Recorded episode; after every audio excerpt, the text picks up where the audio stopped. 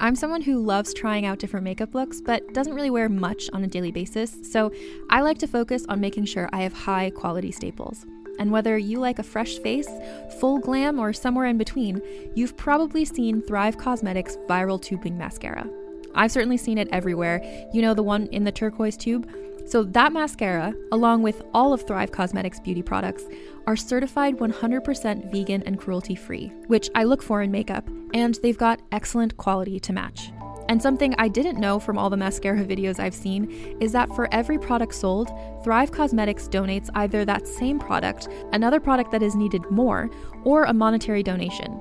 They've worked with over 500 nonprofits to help with a wide range of causes like supporting cancer survivors, people experiencing homelessness, education access, and so much more. Knowing that makes me feel even better about using their products. And I do enjoy using them. Like I said, I like having high quality staples, and so my favorites are products that are multi purpose, like the Brilliant Eye Brightener. It comes in a bunch of colors, and I like using them as eyeliner, eyeshadow, and even highlighter. Thrive Causemetics is luxury beauty that gives back. Right now, you can get an exclusive 20% off your first order at thrivecausemetics.com slash thrive. That's Thrive Causemetics, C-A-U-S-E-M-E-T-I-C-S dot com slash thrive for 20% off your first order. Calling all lovers of mystery and fans of a good story. If you haven't already heard me talk about June's Journey, you're in for a treat. It's time to don your detective hat in this free hidden object mobile game that delves into the captivating journey of June Parker, a self proclaimed detective on a quest to unravel the mystery surrounding her sister's untimely death. In June's Journey, you get to play as June, deciphering clues and unveiling secret plots within thousands of beautifully illustrated scenes. And did I mention it's set in the glitzy 1920s? New chapters are added weekly, so you will never run out of new thrills to uncover, and you can also personalize and decorate your very own Orchid Island where the story takes place. How sharp are your detective skills? Find out when you download June's Journey on your Android or iOS device, or play online via Facebook Games. Your detective journey awaits.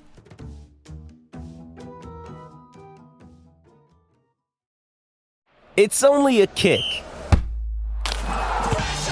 a jump, a block. It's only a serve. It's only a tackle, a run. It's only for the fans. After all, it's only pressure. You got this. Adidas.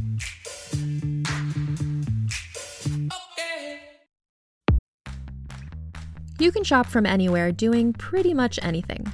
You might shop while working, eating, or even listening to this podcast. And however you shop, we all know and love the thrill of the hunt. But do you also know how to get the thrill of the best deals? Because Rakuten shoppers do. With Rakuten, they get the deals they love with the most savings and cash back. And you can get it too. Start getting cash back at your favorite stores like Sephora, Nike, and even Expedia if you're looking to get some travel in. And getting cash back doesn't mean you have to miss out on sales because those can just be stacked right on top. It's easy to use and based on a simple idea.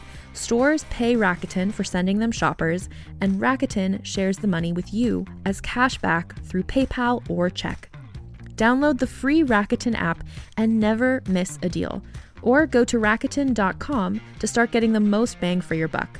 That's R A K U T E N. And I think it's on YouTube also. It's just look up Sleeping Beauties, Jamie Babbitt, but I'm sure it's a crappy version. But um That won't stop any lesbian. no, I know. And Clea's so cute in it. It's so cute. I'm dyking out, you're dyking out. Let's dyke out together. See what it's all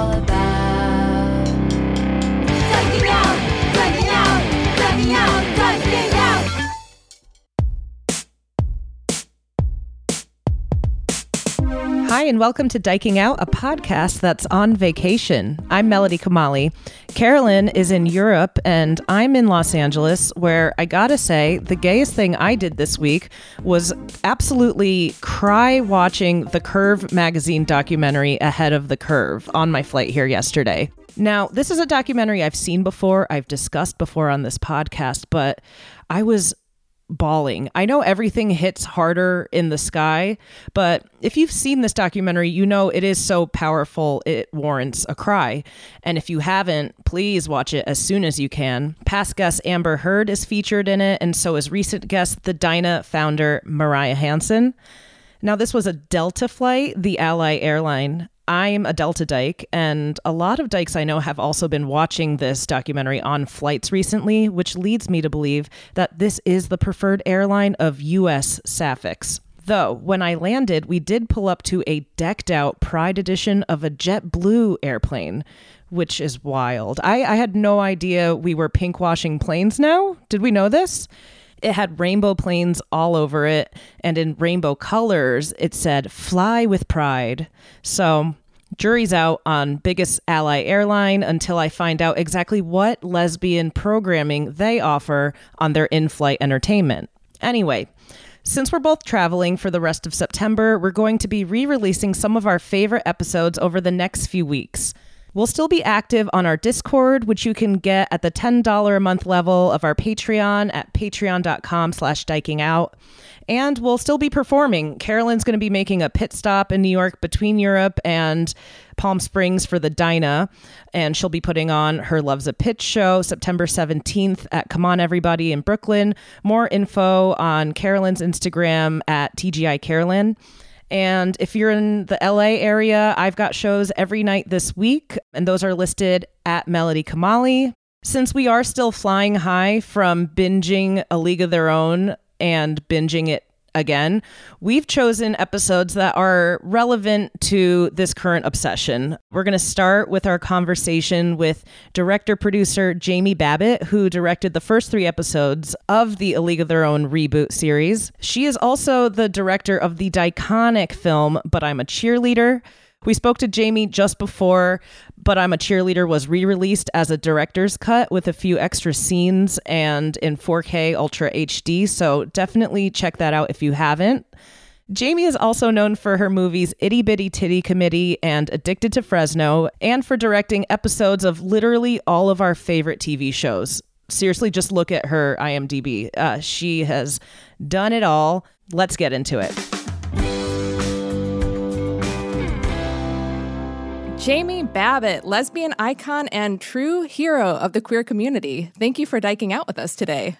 I love dyking out. Let's do it. Thank you, Jamie. We are such big fans, and we could start like a lot of interviews with you. Probably start by just listing your IMDb page, but we only have an hour of your time. So I'd love to start instead by asking first, what is the gayest thing you did this last week? We ask all of our guests. I mean, the gayest thing I did this week is have sex with my girlfriend, obviously. I, I tried to say that. Carolyn said sex wasn't didn't count. We had to be more creative. Well, because we have to do it every Yeah, week. that's So if we said sex every we week, can count your sex.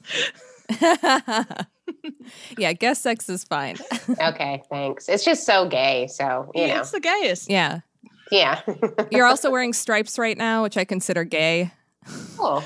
right? Can we say right now stripes are gay? Oh, yeah. Is that a thing? And okay. you know we're talking to a daikon right now because I did sweat. I had brow sweat over what I was gonna wear. I was. I was like, should I wear a hat? No, what? I never. I um tried to find my Luke's Diner shirt in your honor. Unfortunately, it's dirty. I do wear it a lot.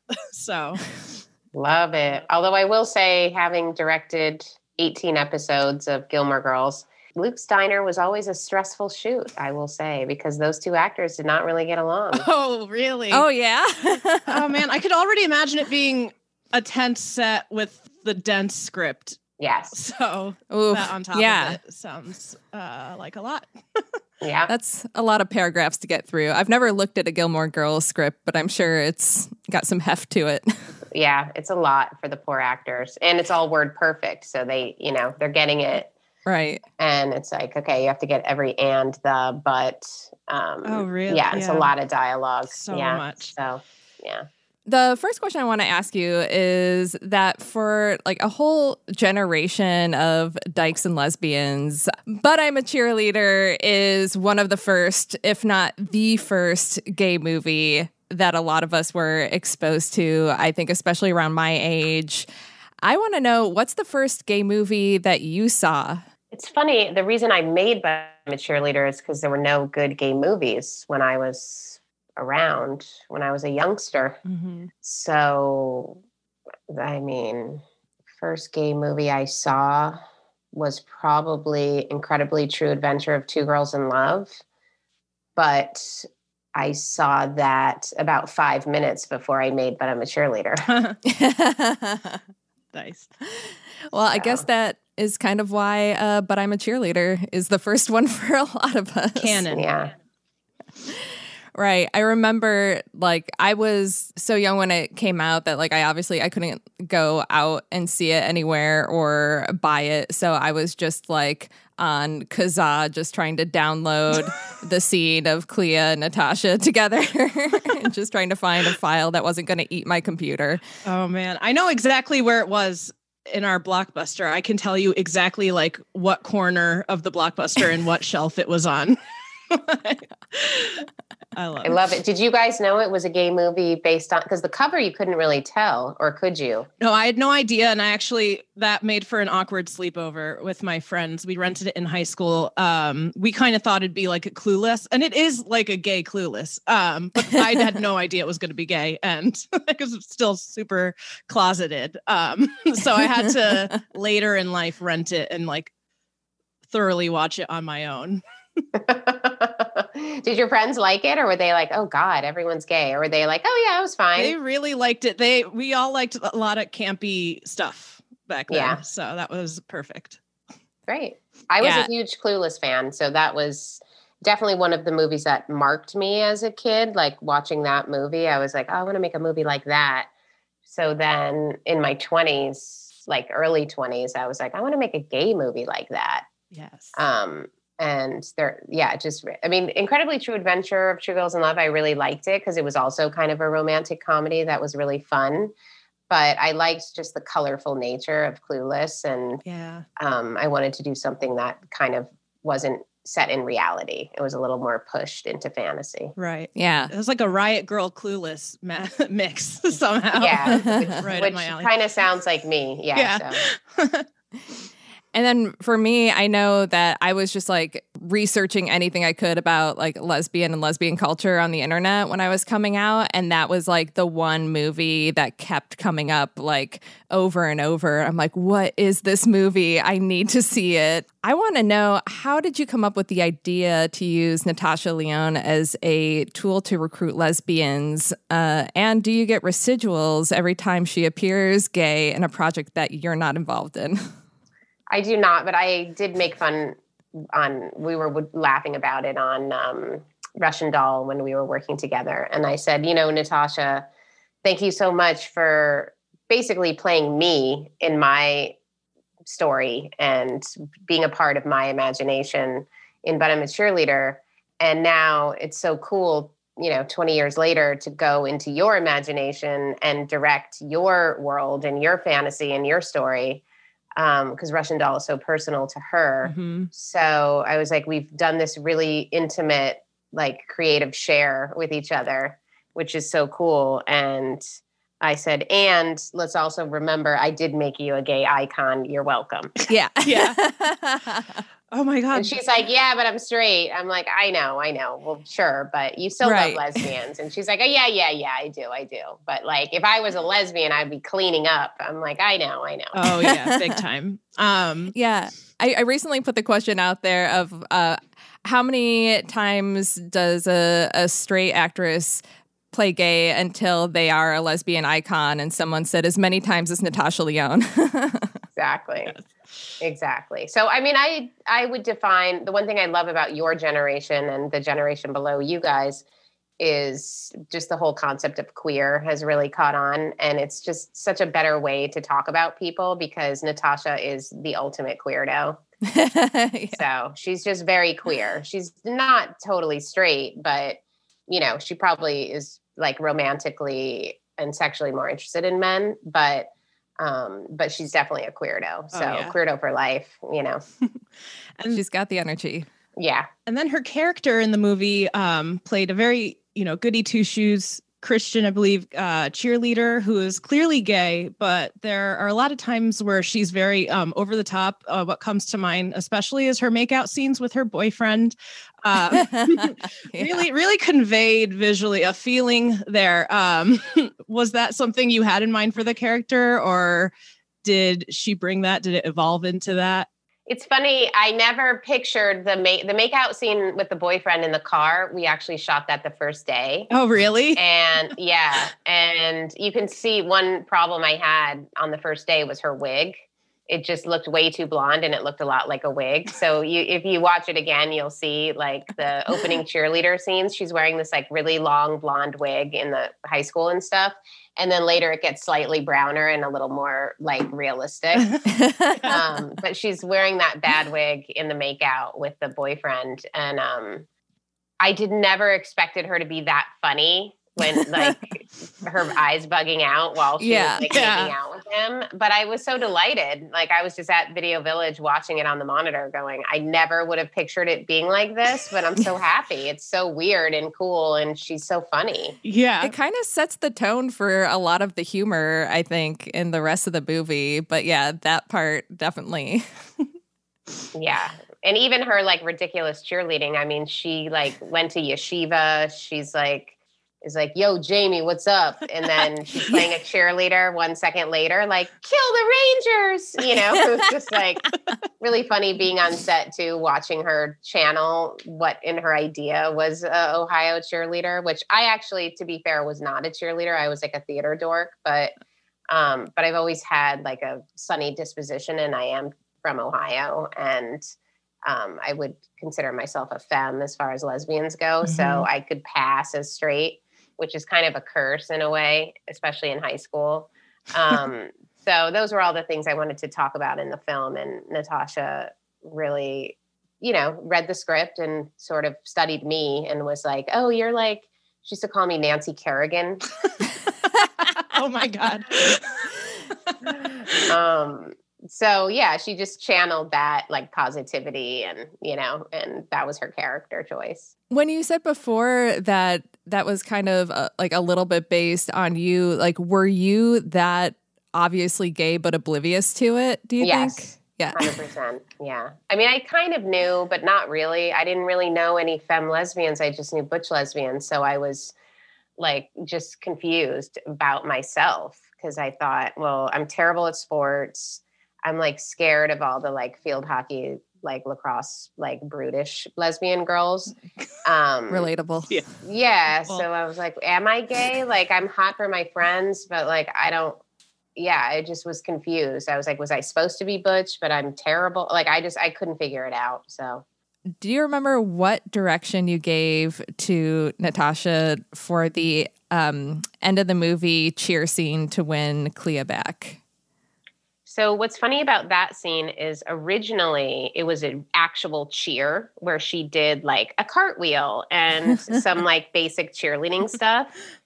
And it was so bad. and she has no idea how to do anything related to cheerleading. And so I shot that day, and it was obviously based on that sequence. You can see I had a lot of people to deal with. I, it was like a big scene, a big scene, a big scene. Right. So the worst part of that scene was Natasha's cheer. It was terrible. And my editor called me and she said, um, Jamie, you've got to reshoot Natasha's performance because it's just not, it's just really bad. And it's not her fault. Like, did you give her cheerleading lessons? I'm like, no, I guess I just thought she could do it. But like, you actually have to go to like cheer camp, and you guys have seen the documentary. Oh, yeah. Like, you have Yeah, to work your intense. ass off. Yeah, like intense. Natasha's like from New York. She went to yeshiva. Like, she can't do any of that.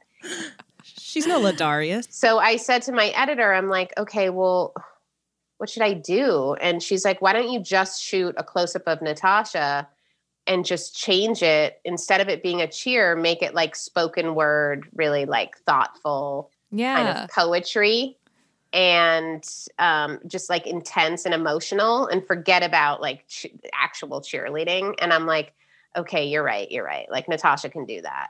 So I said to the financier, I'm like, okay, sorry, I need to reshoot just Natasha.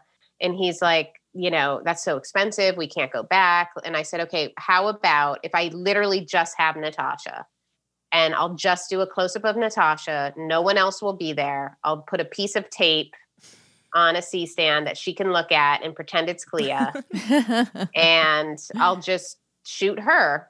So if you watch the sequence, you can see in Natasha's close up, the tree behind her has no leaves on it. And when I shot the actual scene, the tree has leaves on it because it was like a month later that I shot oh it. my god. That's so funny. And I just, you know, Natasha's a really good actress. And so I just reconceptualized it and just said, okay, Natasha, it's like spoken word, just say it really intensely. Like when she's like, I love you. And like, this is fate, like all that. She Yeah. was literally talking to a piece of tape. Like no one was there. Amazing. No one was there. Yeah, it's so like tender and emotional. I love it. oh man. yeah, guys, the magic of filmmaking. it. It. was that music and it was total bullshit. yeah, it was thank God I pulled that out of my ass. There was a lot of like crazy saves in that movie. And that's the thing about filmmaking that's really fun, but also really hard is that there are times where you just totally fuck up a scene. You know, Yeah. like, I mean, it was one shot, one performance that I did not get. I just did a bad job and it was my fault. And, um, and you know other sometimes in some cases i think filmmakers are like well it's i did it and so it must be brilliant and now i'm going to put it in the movie but i was like i've always questioned myself enough to be like oh right it's terrible i need to make it better and i'm okay and i actually think that's like a gift of being a woman that we're like more open to things being a process rather than like i'm brilliant let's just it's perfect Yeah, you know like i'm willing to work hard yeah so I was like, you're right. It totally sucks. I have to fix it. And thank God, because the movie would not work without that. So Thank yeah, God. that was that was a save. But I also had Natasha and I also got to go for one shot. And you know, there was a lot of things I had to fight for, but I did I did get that. So that was great. Yeah, you have to I think strike a balance between that impulse um to like correct and make sure you got it right, but then to like let things go and not obsess over things that you don't even try in the yeah, first place. Exactly. And then Clea. Can you tell us about how you started working with her? We know she acted in a short you had that came out before, but I'm a cheerleader. But uh, as far as like how you met, in our minds, you met in a very planet esque cafe in LA. Um, Yes. are seriously? True. Because like that's how we, I picture it. At least, how did she come into your life? Yeah. So there was a there literally was a cafe. So Clea is like a generation under me, but she uh had like graduated from high school early, was living on her own, had two jobs, had like a whole life set up. So even though I was older than her, I think I was like 25 when I met her and she was 18, 17, something like that. She had her whole life and one of her jobs she had was at a coffee Oh shop and uh, every time I went to the coffee shop, she was so cute, and she'd be like, "Do you want a free cappuccino?" and like would serve me and give me free shit. So we talked, and she was like, "Yeah, I just graduated from high school, and I want to be an actor." And I was like, "Oh, I just moved to LA. I want to be a director. Do you have an agent?" And she did at the time, but it was like some really weird agent who only represented the woman who was in the "Where's the Beef" commercial. Are you serious? Just her. Not even the Grey Poupon like guy. Clea. Just like just. No. With the Where's the Beef lady and Clea. That's amazing. Yeah. So I was like, oh, well, I'm going to make a short film, but I need to like get a job and make some money first.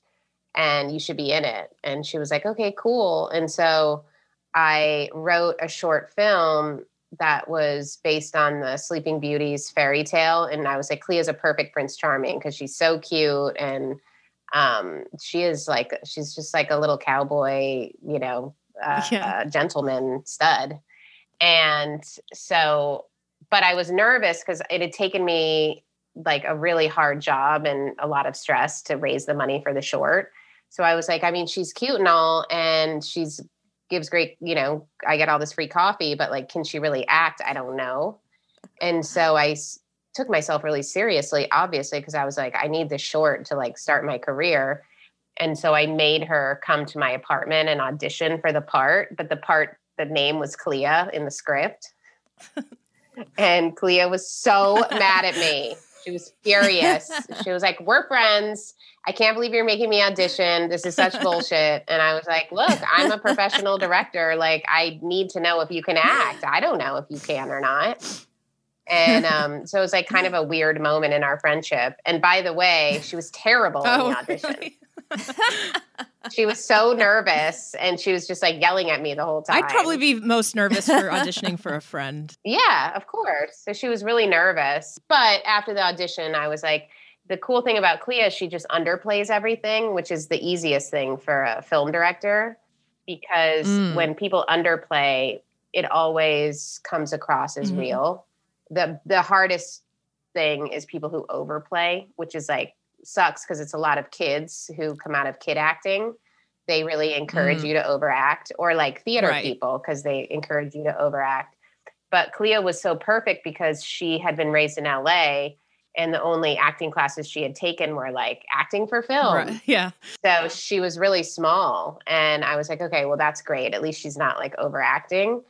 Um, but she kept hiding her face with her hands while we were doing the audition. And I'm like, Clea, I can't even see your face. She's like, well, I'm hiding because I'm really nervous. I'm like, it's literally a medium of your face. Like, you have to take your hands out of your face.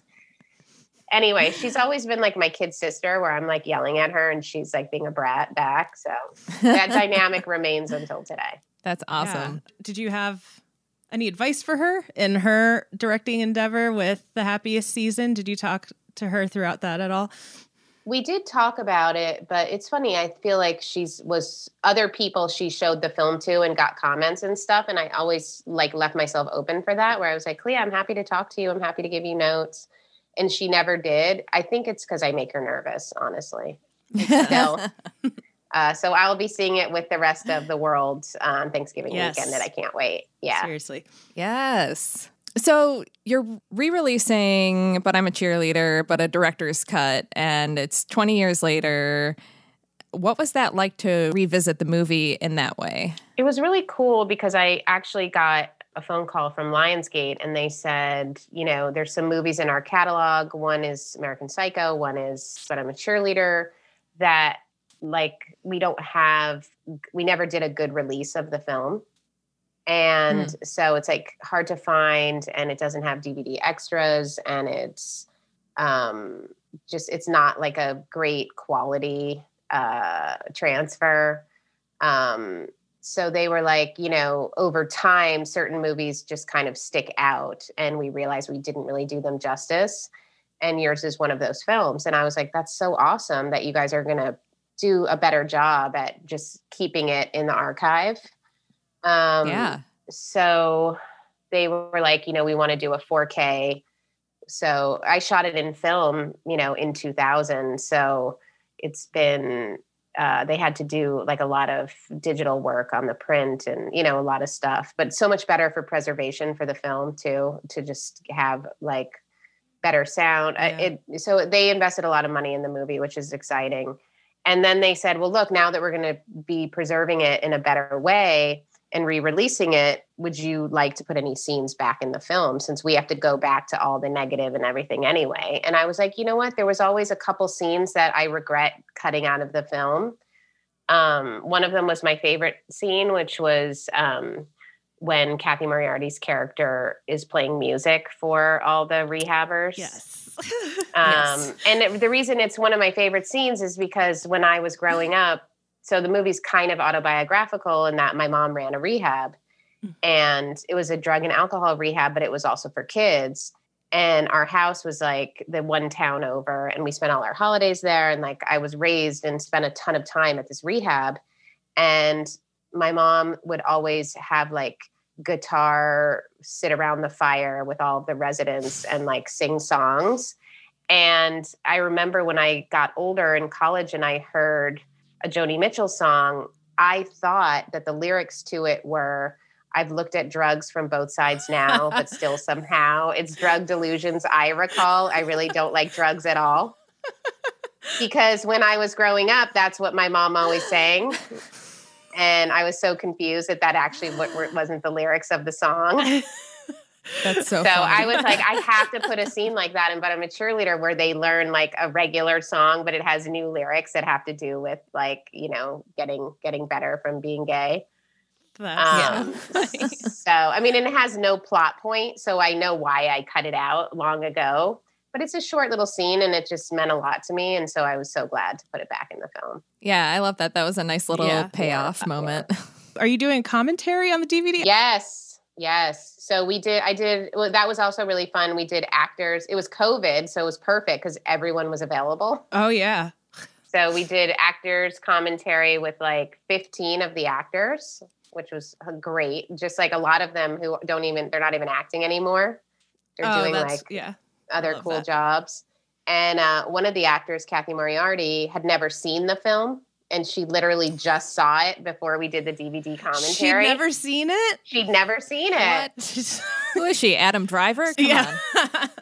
Yeah, she'd never seen it. And it was actually a gay friend of hers was like, You haven't seen it? It's so good. It's a classic. You got to watch it. And she was like, Yeah, it was pretty Yeah. good. Jamie it was pretty good. I was like, Wow, we have a fan like 20 years later.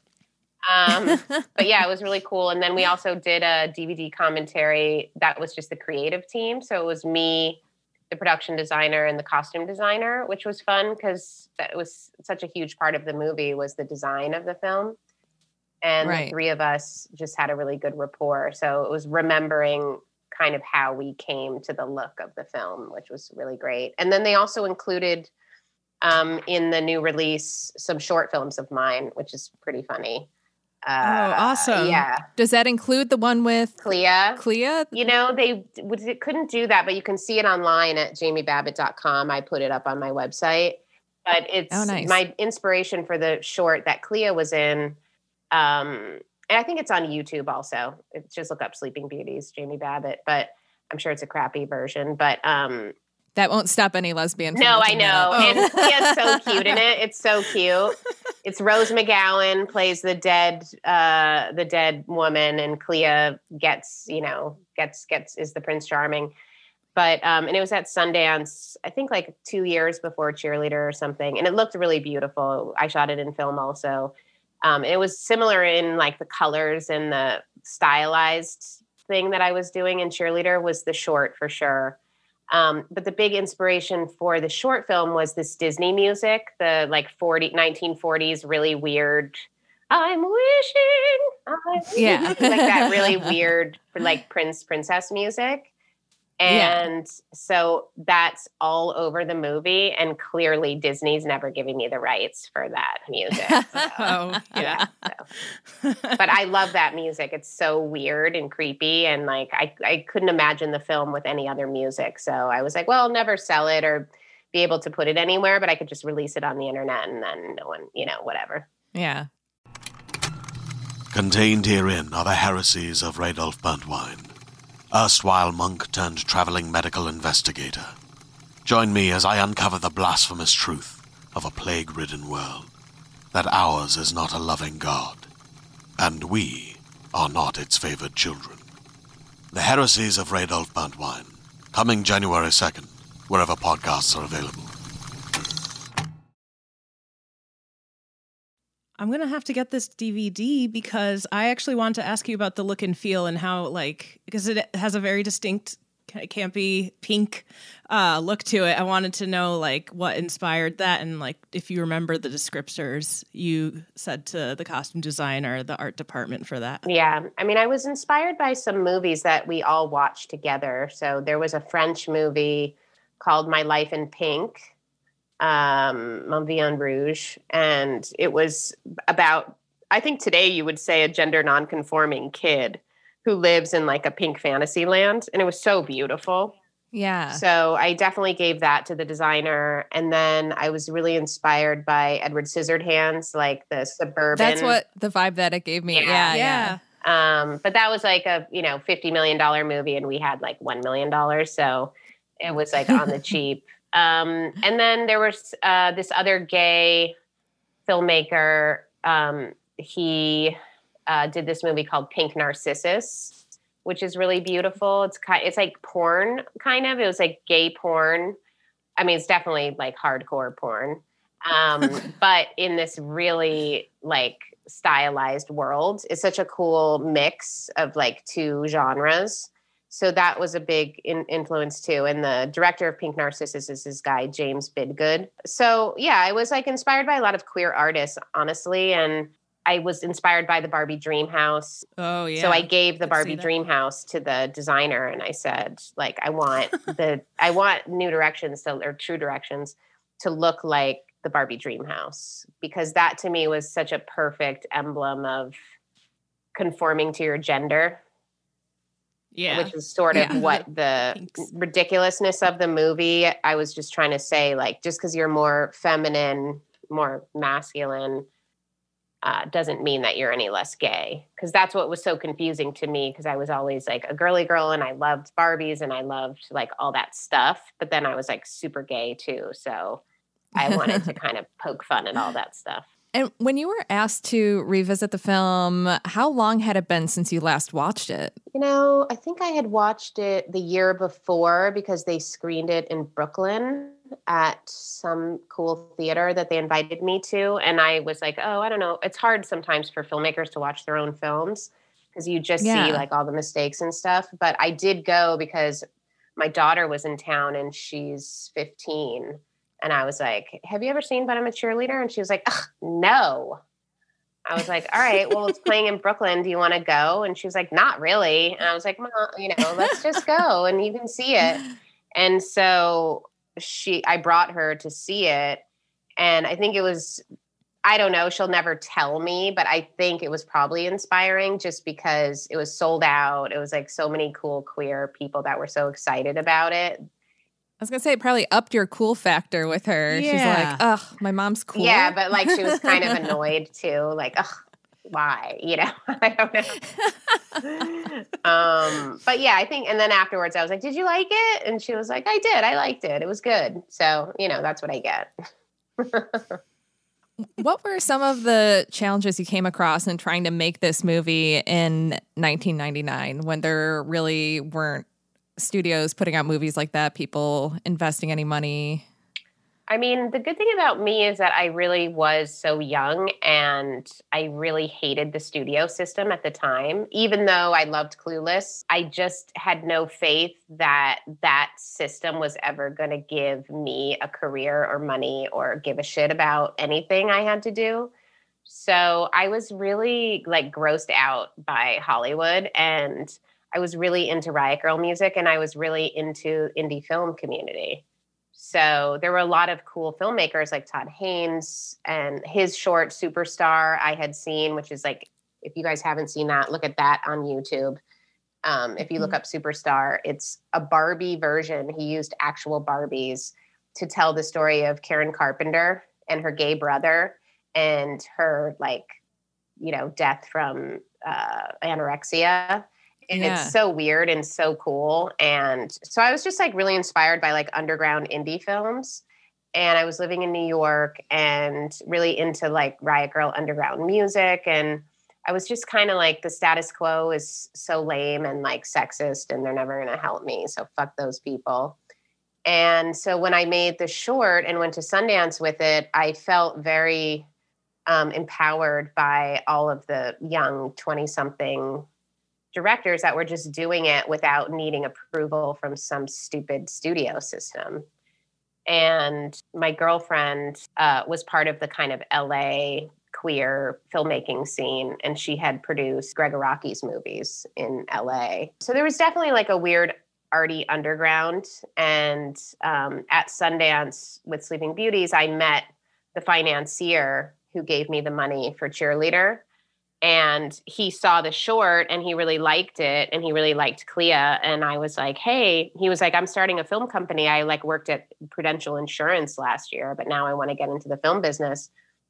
And he was like, you know, in his 30s, um, so old. And uh, I said, "Well, how about you know, you see this short and I could do a movie like this with Clea and let's just be in the festival next year with like a feature film, which would be so cool and would help us both. And he was like, Oh, that'd be great. Do you have a script? And I'm like, Yeah, I do. Um, and so that was but I'm a cheerleader. And I think a lot of filmmakers have moments like that with people, and if they're people are kind of full of shit and don't actually have the money. But Right. he really did. I mean, he was like a investment banker from uh, n- right near Greenwich, Connecticut, and uh, he really wanted to get into the film business. So um, he was like, you know, how much money do you need? And I said, well, I think like five hundred thousand. I could make a movie for that. Um, and he was like, okay, cool. And so as soon as I got back from that Sundance, uh, we started, you know, casting and started doing the whole thing. And then once we got Clea, who was obviously my friend at this point, she was friends with Natasha. So that's how we got Natasha. And then, you know, we just started auditioning people. And so then it was Cathy Moriarty and RuPaul and all these different people. And then I said to the financier, um, he was like a straight, you know, kind of banker bro, uh, but very cool. And I said, hey, you know, I like I appreciate the 500, but I actually think I'm going to need more because now all these people are not going to get like dressed in the car and stuff. Like I feel like we Right. have to give them like a professional environment. And he was like, okay, like I obviously can give you more money and I'm happy to do it, but it's just more risk for me. So if I like spend spend more money, then I would just want to take more of the risk on. In which case, like if the movie does really well, I would get more, you would get less. And I was like, you know what? I don't care about like making money on this movie. I really just want a career and I just want to make the film. So like that's mm-hmm. totally fine. And I don't regret that. I think that was a really smart decision. And um, I'm so happy the movie got made. I will say I have never received one penny for the film. Yeah, I was gonna say. Um, it's not like it was like union or No, so I've never gotten a penny from it. Never one penny. yeah, Yeah, but uh, full career. exactly. so, and I got to make the movie I wanted to make. And he said to me, Look, I'll never tell you how to make the film, but you can't tell me how to do the business side of it. And I was like, No, absolutely. Like, you're a businessman. I get it. You do your thing, and I'm going to do my thing. And he was very true to his word. Wow. Like, he did not fuck with me at all creatively. Like, he was just very supportive. Pretty ideal. Yeah. Except for like I see it on HBO and I mean, you know, and they're re-releasing it and I know it's Right. done very well for him, which I'm happy for him. But yeah, sometimes I'm like, well, it would have been great if I had gotten like a dollar or if I even like didn't have to buy my own DVD from Amoeba, you know. oh man. Uh and what was the reception like initially? Like was it on the radar enough that you had like angry moms?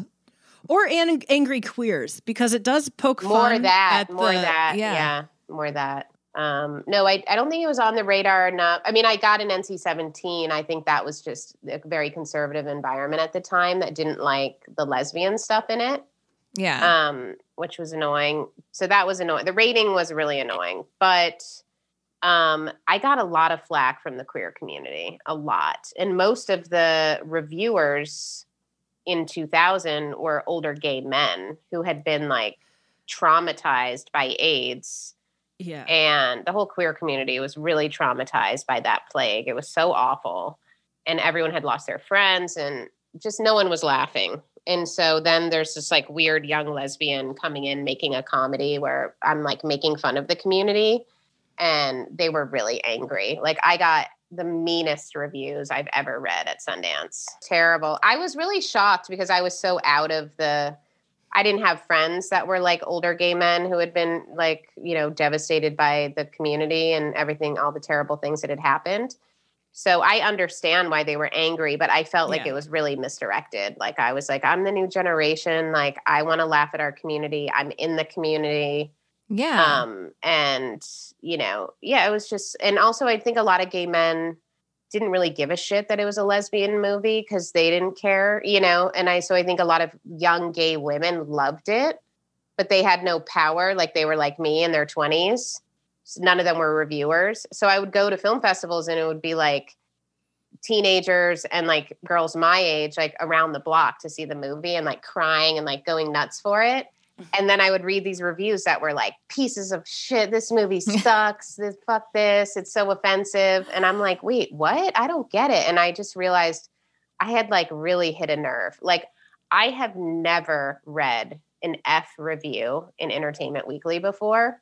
If you look up my review of But I'm a Cheerleader, it- when it came out, I got an F. That's not like a C. What? That's I'm an sorry F. to laugh. Like, I was I- going to look it up. It was so terrible. And that I don't guy care who wrote is- it. That's homophobic. Well, I, don't please say something because I feel like reviewers need to go after reviewers. It's so annoying. But that guy is a head re- reviewer at Variety now. Like these people are Oh, still yeah. around. Um, That's insane. yeah. I would have thought too that gay men would have just appreciated the camp factor of Yeah. it. No, they were like, "How dare you? You're you wish you were John Waters," and like, "Oh, and it's a happy ending." Like that's not what John Waters does. I'm like, I'm not trying to be John Waters. Okay, I'm my yeah. own person. like, give me a break. Uh, the happy ending in a lesbian film is actually uh, revolutionaries. I mean, in my point, of Nobody view- died. yeah, exactly. They didn't kill themselves. What a concept. Yeah. So I don't know, but luckily I was kind of over everyone anyway. So I was like, well, who cares? Like everyone's always. I don't really like anything that the mainstream is doing. So if the mainstream hates me, that's fine. I don't care. Yeah. So I just kept going, and I'm so glad I did. Well, you direct a lot of mainstream type stuff now. What excites you about an opportunity when you get one? Like, what are the things that really make you light up? I mean, obviously, I really like directing queer content. So I just directed the pilot for A League of Their Own. That's going to be on Amazon. okay, I got goosebumps. you, you just had to say the title. yeah. So, and Abbi Jacobson and um, Roberta. Uh, oh God. Anyway, it's it's like a very it's l- lots of leses, lots of leses all over it. Um, Roberta Colindrez? Yes, from uh, Vida. Yeah. Um, and uh, D'Arcy Carden from Oh, The. Good so Place.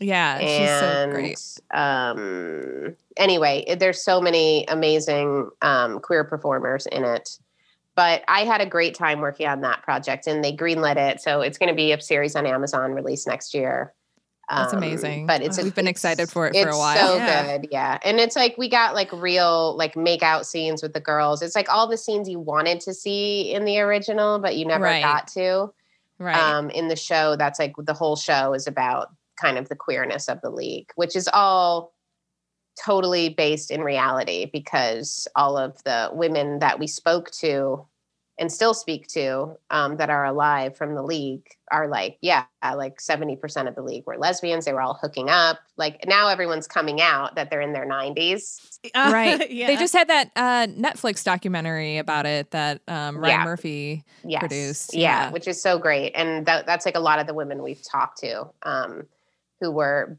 big inspirations for a lot of the plot lines, like the affairs with the fans, the affairs with girls from other teams, uh, the affairs with the girls who had husbands at home. Um, so these were like a bunch of queer girls finding each other from, you know, small towns across America coming together. And it was like a total gay fun festival.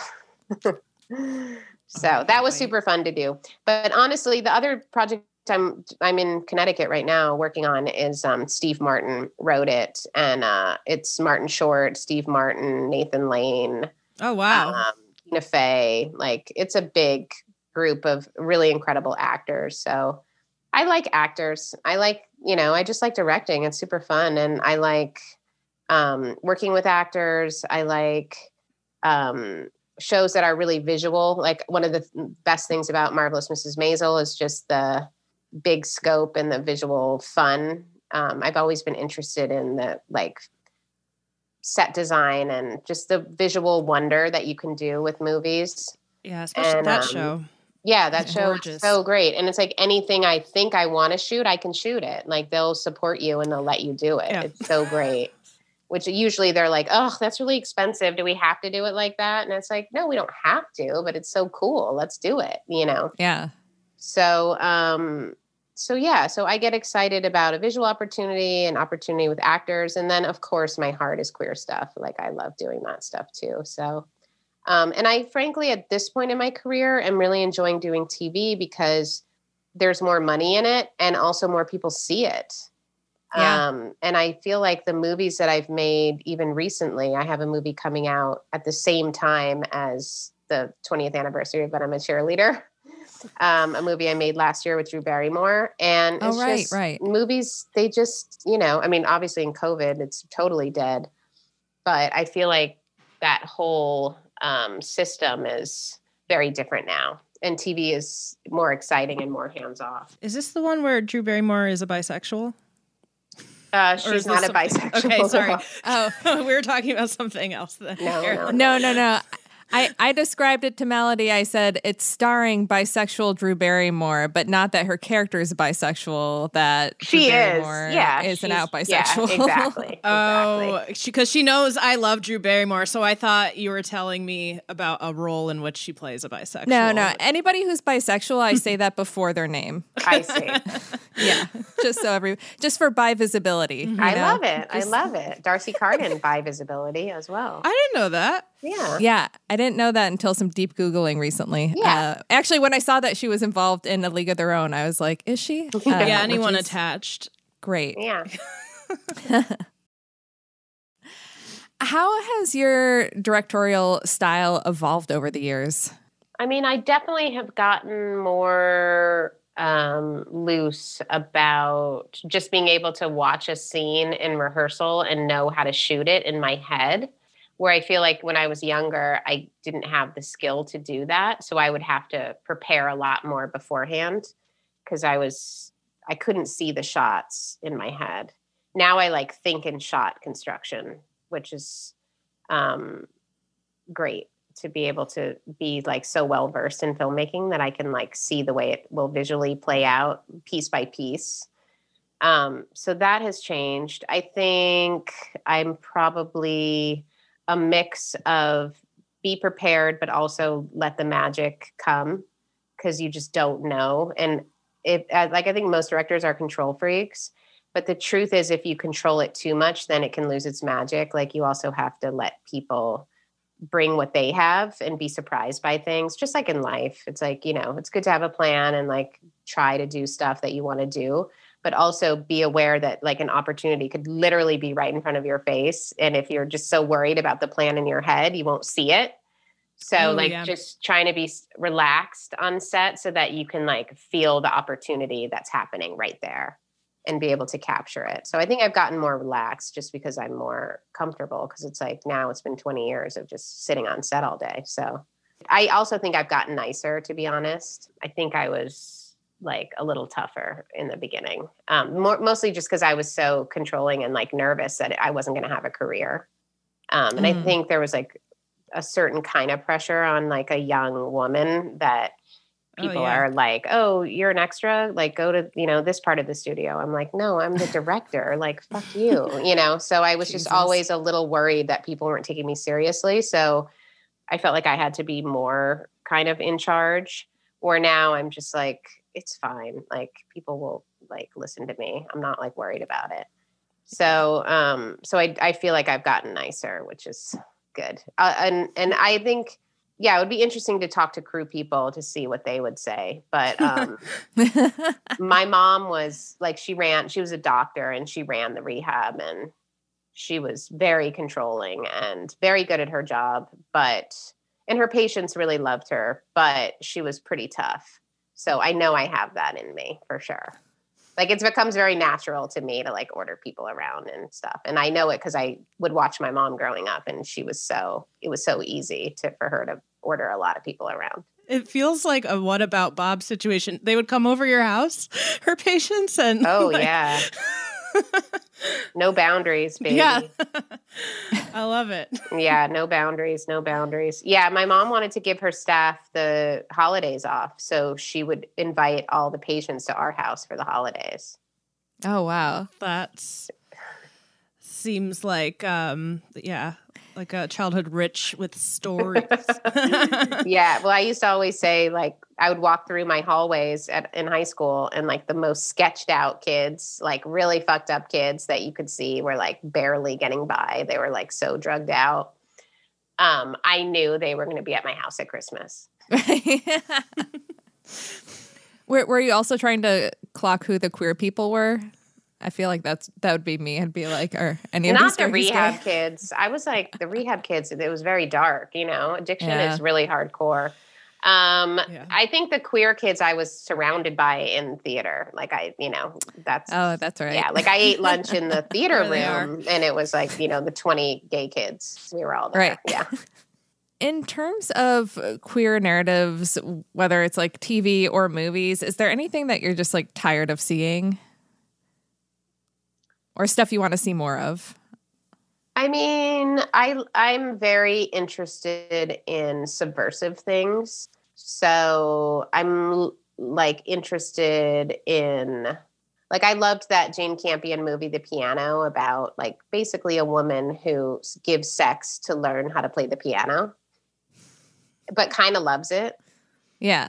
and it's like erotic, you know. And then there's this other kind of weird SM movie called The Night Porter, which is um, about this woman who works, Charlotte Rampling, who works at a hotel front desk, and the guy who goes to check in is like um, this hot German uh, businessman, and then you basically realize that she was um, in a concentration camp and he was her soldier but they had this like really weird Mm. erotic uh sexual relationship. It's such a weird movie but i highly recommend it. It's called the night porter. But anyway i would like to see more gay movies that are subversive like just doing weird shit that i just feel like peop sexuality and people are so complex. It doesn't necessarily have to be dark but i'm interested in just the complexity of sexuality and you know how we're all just weird and i don't know i'm i'm i'm fascinated by all that stuff so i feel like a lot of european movies have obviously delved more into that Oh yeah. realm um, but it's one of the things i loved about lena on girls Mm. um, right. Yeah. just just what a weirdo she is you know and that she was like yeah i'm going to tell about my relationship where my boyfriend was like kind of abusive but i was like really into it you know like she just was very honest about all the weird stuff that has happened to her and i just really appreciate that kind of honesty Yeah. I really I liked Tiny Furniture. When I became aware of her, I remember stalking her and reading interviews where she actually talked about, but I'm a cheerleader a lot. oh really that's so funny Yeah. yeah i was so excited because i had been like stuck kind of directing crappy network shows which was really just like sexism at play like it was just really hard as a woman to get a good job in like hbo or you know those better networks and um, because lena was a fan of cheerleader she hired me on girls so I, I just like needed the younger generation to get more powerful to hire me basically Is it getting better for women directors? oh my god I know so there's still better. a long ways to go, but so much better so much yeah, better it seems. I mean, I always, you know, watch through the credits of everything, and more and more, and maybe it's just the things I'm drawn to. But I'm noticing so much more, so many more I'm- names. Yeah, yeah. No, we're everywhere. It's pretty great. So, I mean, honestly, me too. Like, open the floodgates. Yeah. It was like when I went to film, when I was taking film classes, my classes were like 80% guys, and there were always like two or three of us in the class. So I took classes at NYU, and Julie Delpy and myself were like the two women in the class.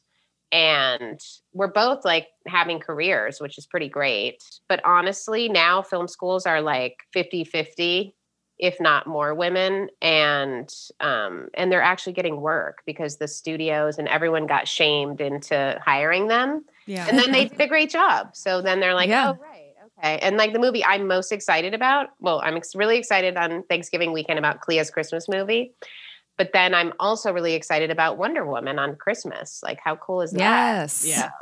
it'll be fun So excited for that.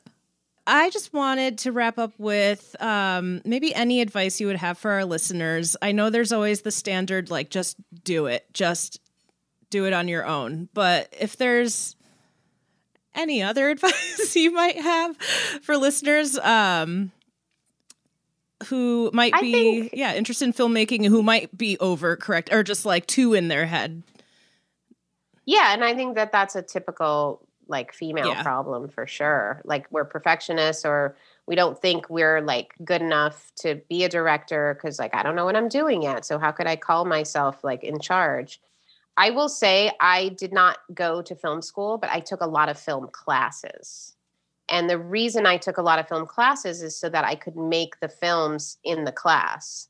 because Mm. you have number one a deadline number two a group of people who have to help you number three equipment number four uh, i all the classes i took i just took by signing up for them like in the summertime or um, on you know tuesdays and thursday nights. Like actually the script for but i'm a cheerleader i wrote after i signed up for a screenwriting class at ucla extension.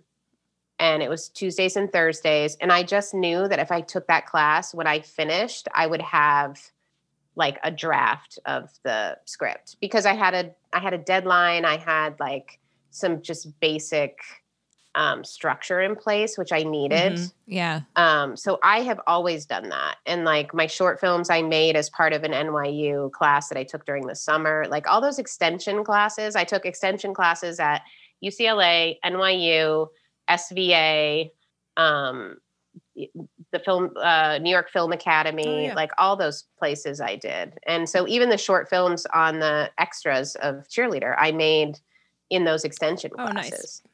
So because it is hard to like get a group of people that are going to help you and and be empowered enough to ask people to work for free and stuff. But when you're in that class environment, especially those extension classes, it's like military people and older people and just people who are interested in making something. And I just always took them seriously because I was paying for them myself. And it was like way Right. after college I was taking them. So um so yeah, I think and it's good to get, have deadlines, honestly. Deadlines are really important. So Great. that's my advice. Love it. Great. Thank you. Well, listeners, we hope you all go and check out the director's cut of But I'm a Cheerleader. It's coming out December. 8th. Not sure. Jamie, thank you so much. This has been such a pleasure. I love dyking out with you guys. It was super fun. And um, thank you so much for talking to me today. Yeah, take care. We look forward to seeing more of your work. Yay. Bye. Bye, guys. I feel like we have to mention, Melody, that during that whole interview, Jamie was wearing a red and black plaid pajama pants. So gay. Mm-hmm. And she had her knee up. She was kind of sitting weird, like I do, which is supposed Yes. to be a bisexual thing, since we learned in our BuzzFeed quiz last week. But We she had the weird sit. It was great. That was so much fun. And I had the most fun preparing for that interview because not only did I watch the director's cut, but I also watched the original uh, the day before. So I watched But I'm a Me Cheerleader too. twice. Yep. I, I watched Addicted to Fresno. I watched Breaking the Girls. I still haven't seen Itty Bitty Titty Committee. I can't find it streaming anywhere, but I Me will neither. That's the thing. track it down. Someone called Dan Levy because we got to track something down. You can follow us on social media at Dyking Out. Please DM Melody and uh, at Melody Kamali to bully her into posting more TikTok content. Uh, she won't do it for me, but maybe she'll do it for a U hauler. So please go uh, follow Melody Kamali on Instagram and bully her on my behalf. If I get five DMs this week from you hollers, I'll make a TikTok. do you like how I'll only do things with ultimatums like this? if we get X amount of Instagram followers, we'll make a TikTok. It's a weird kind of love language, but uh, now that I know the code, or in Bly Manor, I know your key now. it's ultimatums. yeah. yeah, you can follow me at TGI Carolyn, follow us at Dyking Out and uh, at Dyking Out Pod on TikTok. Thank you so much for dyking out with us this week, and we will. We will see you next Tuesday.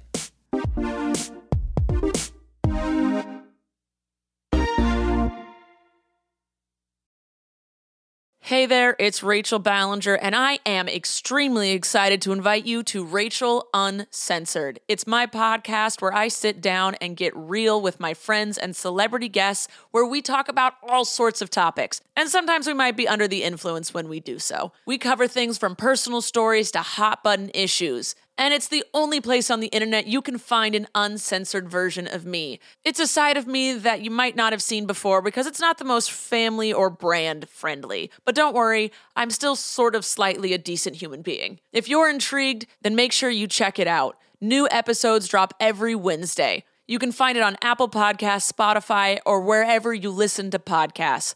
Trust me, you won't want to miss out on the fun and candid conversations we have here on Rachel Uncensored.